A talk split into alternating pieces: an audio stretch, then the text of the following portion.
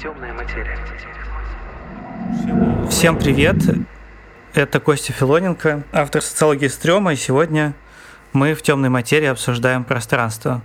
Страшные пространства, непонятные пространства. Пространство социальное, то, как мы, социологи, о нем э, размышляем. Однажды мы с моим одноклассником решили прогулять физику и э, пошли пить коньяк э, в соседний овраг. Там нас схватил э, милиционер. Тогда они еще были не полицией, а милицией.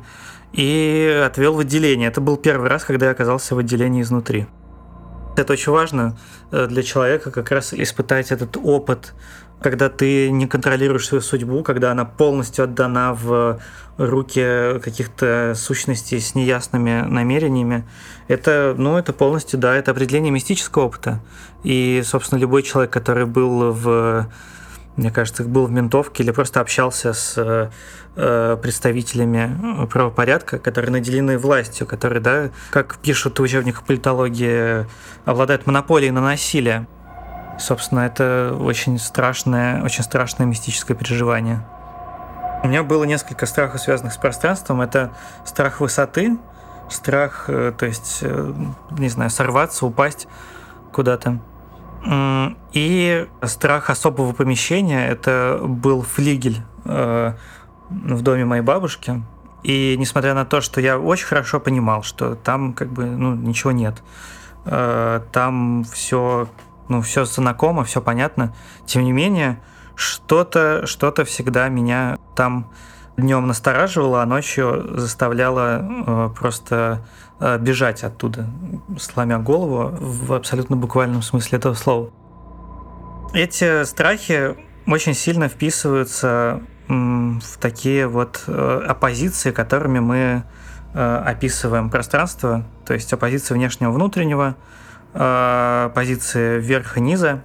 И в случае с внешним внутренним самыми страшными являются как раз вот эти вот непонятные пространства, которые непонятно кому принадлежат. Они не совсем внутренние, не совсем внешние. Э, мы об этом говорили в выпусках про города, про подъезды. Все вот эти пространства с непонятным статусом очень сильно пугают, поэтому так пугают и манят э, заброшки. У Артюра Рэмбо есть э, текст, который называется «Лето в аду» или «Сезон в аду». И там человек, который э, принимает яд, начинает слепнуть от этого яда, и он говорит «ад действительно внизу». Почему это так важно? Потому что подземное пространство – это пространство, где нет света, где нет ничего, с помощью чего можно было бы ориентироваться. Его законы отличаются от внешнего э, мира, и они опасны для человека. Именно отсутствие света так сильно нас э, пугает. В то время как локации, связанные с счастьем, это, да, это, это что-то солнечное, это что-то яркое, что-то уютное, это огонь, да, камин, костер, это э, солнце, пляж, незаходящее солнце. Несложно заметить, если вести э, некоторый дневник э, сновидений, и, собственно, все авторы, которые пишут на эту тему, не знаю, Фрейд, Холл э, и так далее, они э, все описывают мир сновидений как мир очень, очень пространственный, очень топологический.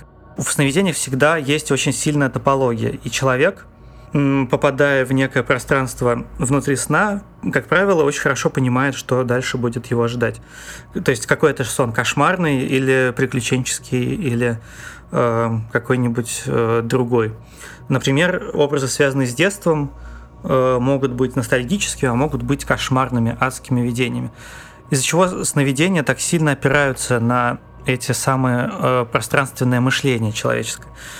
Это связано с тем, что люди, когда они дети, их мир ограничивается миром их семьи. Они отображают именно некоторые такие животные представления о своем или чужом э, пространстве, а территории, где э, мне будет оказана помощь, э, защита и территория, где мне не на кого полагаться, кроме себя. И тем ужаснее, когда, например, э, человек перестает чувствовать себя уютно в своем собственном доме, на своем собственном пространстве, внутри своей собственной семьи. как мы все хорошо знаем, это ведет к различного рода травмам, которые влияют на всю жизнь человека. Именно это э, хорошо зафиксировано в нескольких страшных историях, которые нам прочитает Михаил Железнов. Квартира в районе Кузьминок. Моя новая квартира была в Хрущевке, в районе Кузьминок, она была на последнем пятом этаже. На площадке находилась лестница, ведущая на чердак. Ход туда закрывала дверь с небольшим навесным замком на довольно хлипких петлях. Сама квартира была однушка, состоящая из кухни и, собственно, комнаты. Каждый раз, выходя из квартиры, мой взгляд упирался в лестницу на чердак. Лифта в доме не было. Моя квартира была весьма уютной, обитой со всех сторон коврами, кроме потолка. Ковры были везде. Спал я на диване тех же эпох, что и ковры. Вся эта обстановка, низкие потолки, освещение навевала определенный настрой. Выходя утром из дома, я садился в машину, ехал по шоссе, проводил день в современном офисе с огромными окнами и возвращался домой в комнату, где время остановилось минимум 20 лет назад. Не могу объяснить, почему я выбрал именно это место – что-то было в нем такое, что притягивало, заставляло себя ждать. Я чувствовал какую-то глубинную привязанность к таким местам. Здесь давало себе знать дух 90-х, детство прошлое в подобных местах. Сам дом был тихий, спрятанный в глубине района, среди деревьев. Там я чувствовал себя расслабленно и почти как дома. Однажды, находясь дома, я услышал сверху какой-то хруст шагов. Это был именно хруст. Такой, как по снегу, хотя в тот день это было лето. Наверное, рабочие ходят, подумал я, и перестал об этом думать. Через некоторое время я снова стал слышать эти шаги, и настал момент, когда меня это стало напрягать. Вместе с этим стало любопытно, кто там ходит. Утром, выходя из квартиры, я стал проверять, открывал ли кто-то замок двери на чердак. Но краска, которой был замазан замок вместе с петлями и самой дверью, была не тронута, значит, входили где-то в другом подъезде. Я решил это проверить. Подъездов в доме было три – на всех стояли кодовые замки с магнитным ключом. Мне пришлось потратить некоторое время, чтобы раздобыть ключи от соседних подъездов. Когда я проник во второй подъезд, я обнаружил, что там вообще нет такого хода на чердак. Точнее, он есть, но там вообще было все заварено листом металла и поверх еще покрашено, а лестницы туда не было вообще. Отлично, подумал я, значит, в первом подъезде вход. И каково же было мое удивление, когда и там я обнаружил ту же картину, даже еще круче – там этот люк был замурован в уровень с потолком и покрыт даже известью.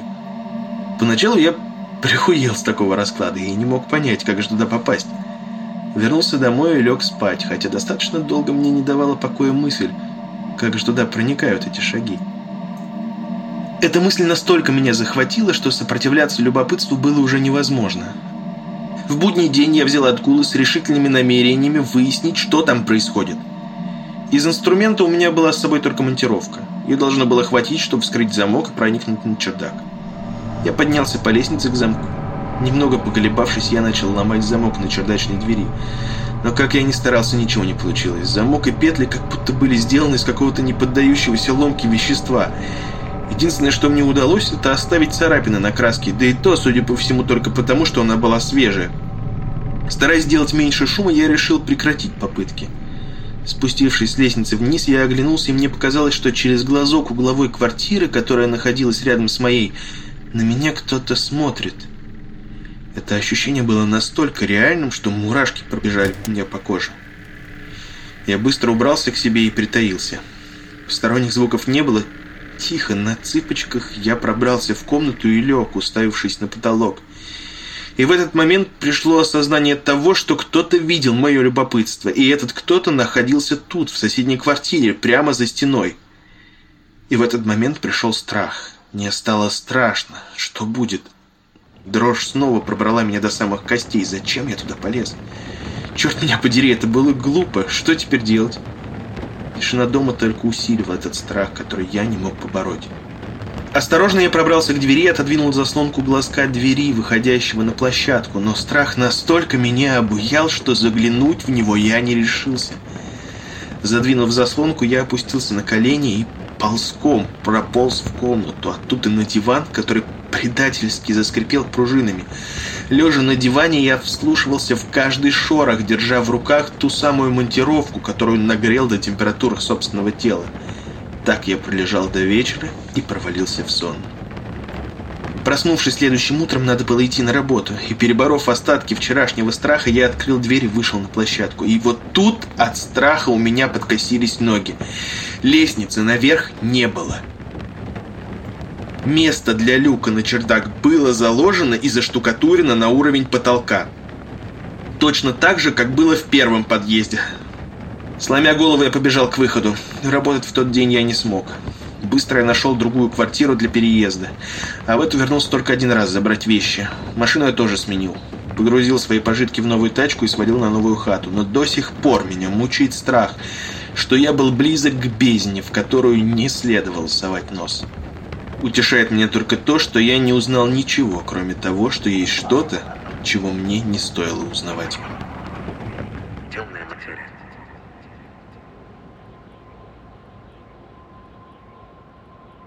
Если вы поговорите с э, людьми, которые долгое время жили в деревне, в таких в традиционных русских деревенских домах, есть некоторая такая универсалия, связанная с тем, что нельзя э, входить э, через окна или вылезать через окна, кроме каких-то крайних случаев, типа пожаров или чего-то такого. Почему? Это объясняется тем, что нельзя подавать пример э, тем, кто тоже может так сделать. Каким-то незримым силам, которые мы контролируем, если если они заходят через дверь, но абсолютно не контролируем, если они полезут в окно. В целом э, идея окна относительно новая, его не так просто сделать в инженерном смысле, и поэтому какая-то такая новинка, она воспринимается немножечко настороженно. Мы действительно не очень хорошо понимаем, как работать э, с этим окном. Э, оно дает нам свет, ощущение безопасности э, днем, э, обзор но ночью она превращается в какое-то страшное орудие, почти потусторонний портал. Точно так же, как для строительства больших зданий, построек, мы это видим хорошо в истории э, так называемой Древней Руси, э, в европейских древних историях точно так же, когда строится большое некое здание, будь то храм, будь то какой-то большой, какой-то семейный дом, тем не менее, всегда это строительство порождается ритуальной жертвой. Кто-то должен пожертвовать своей жизнью, принести ее э, для того, чтобы это здание простояло, для того, чтобы оно было защищено, для того, чтобы насытить некую э, сущность, которая требует этой жертвы. Отсюда выясняется вот это вот ощущение важности того, кто жил э, в этом здании до нас, что здесь находилось, история Стивена Кинга про отель, построенный на индийском кладбище. Отель, который строился без жертвы, но который эту жертву требует. И получает ее очень разными способами, очень изобретательными. Когда мы видим в бесконечных э, фильмах ужасов э, подвалы, преследование монстром э, жертвы в замкнутых пространствах, да, мы можем сказать, что это э, отражение страхов, связанных с холодной войной, э, с бункерами, с ощущением запертости внутри э, своего общества, внутри своего дома, внутри своей семьи и невозможностью покинуть это пространство. Однако, точно таким же образом это связано с тем, что спускаясь в подвал, закрываясь в каком-то помещении, мы никогда не знаем, что это за пространство, какие программы были заложены людьми, которые создали это пространство. Есть противоположные случаи, когда вы видите лицо в своем окне, но этаж у вас совсем э, не первый или не второй. Это, как мне кажется, лучше всего показано в повести Леонида Андреева, которая называется «Он», там, где человек постепенно сходит с ума и видит э, сначала лицо в цилиндре своего окна по ночам. Э, это ну, абсолютно невозможно по конструкции дома. Он э, от земли больше трех метров. Ну и постепенно это существо проникает в его комнату и накрывает его таким неким меланхолическим, абсолютно э, самоубийственным настроением. Это метафора депрессии.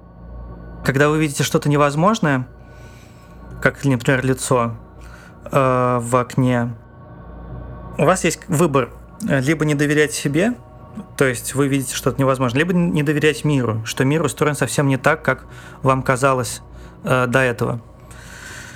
И именно этот конфликт э, и отражается этими фантазиями о невозможных существах и пространствах. Отчасти это связано с зеркалами. Зеркала, которые расширяют пространство, увеличивают его, создают какую-то некую визуально новую комнату, да, и вы смотрите в нее через вот эту вот э, импровизированную дверь. Э, точно так же очень страшно увидеть что-то не то, то, что там отражается, э, и чего нету на самом деле, да, по эту сторону. Или наоборот, когда что-то не отражается в зеркале. Это ставит перед нами тот же самый вопрос, чему нам не доверять, себе или миру. У Дениса Осокина есть прекрасное произведение, которое называется «Ребенок из зеркала». В этом произведении говорится, в, это такой сборник коротких рассказов, в нем говорится о том, э, каким образом связаны э, дети и зеркала, что это очень древняя и довольно непостижимая связь. Зеркала ненавидят детей, э, они любят женщин, которые сделали аборты. И именно через зеркала эти нерожденные дети могут проникнуть в наш мир, и тем самым нарушив его целостность и нарушив некий договор между людьми и зеркалами. Несколько таких историй сборника «Ребенок и зеркало» вам сейчас прочитает наш друг Михаил Железнов.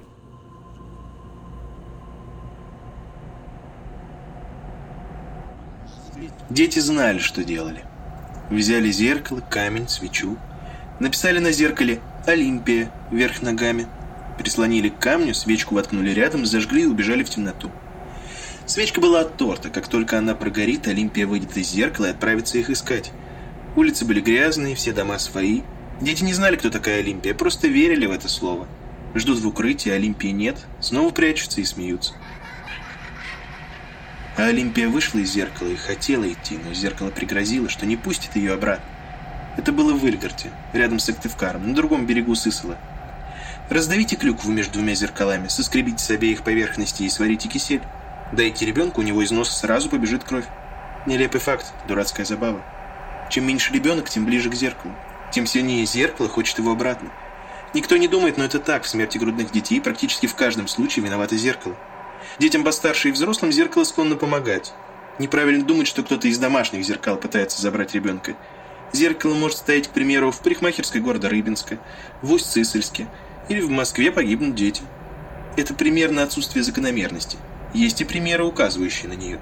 Дети часто попадают под колеса. Здесь всегда виноваты зеркала. Зеркала машины, наехавшей на ребенка. Родители не станут свинчивать и бить те зеркала, а накажут пьяную сволочь, сидевшую за рулем. Это правильно, но не прибавят ни там, ни здесь ни равновесия, ни справедливости.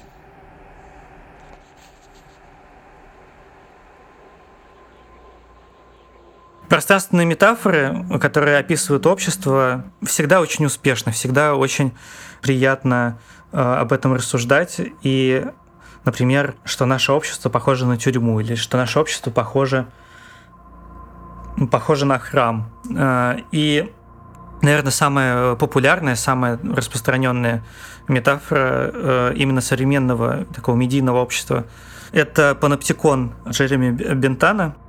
Это такой вид тюрьмы, э, в котором не нужны надсмотрщики. Достаточно только одного человека, который заменяет собой весь штат сотрудников. Эта тюрьма выглядит следующим образом. Это такое круглое здание, полое э, внутри. Все заключенные помещены в одиночные камеры, э, у которых нету э, вот внутренней стенки, точнее, они заменены на, решетки, которые прекрасно просматриваются. Таким образом, находясь в центре этого здания, надсмотрщик видит абсолютно все, что происходит в каждой из камер. Но устройство тюрьмы таково, что в каждый конкретный момент заключенный не знает, смотрит на него кто-нибудь или нет.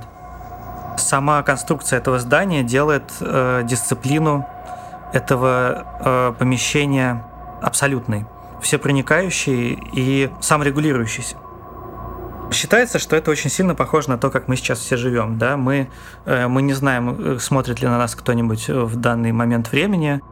Вместе с этим когда мы совершаем некий проступок, мы не можем быть уверены, что это не всплывет когда-нибудь, э, что мы, в общем-то, заключены вот в такой, в такой вот э, паноптикон. Мы видим, что язык пространства — это язык дисциплины. А язык дисциплины — это язык детства, когда э, есть некие взрослые, которые определили порядок, по которому мы живем, порядок, по которому мы должны перед этими воображаемыми взрослыми отчитываться. Всем спасибо, это был Костя Филоненко. Темная материя. Всем приятных сновидений.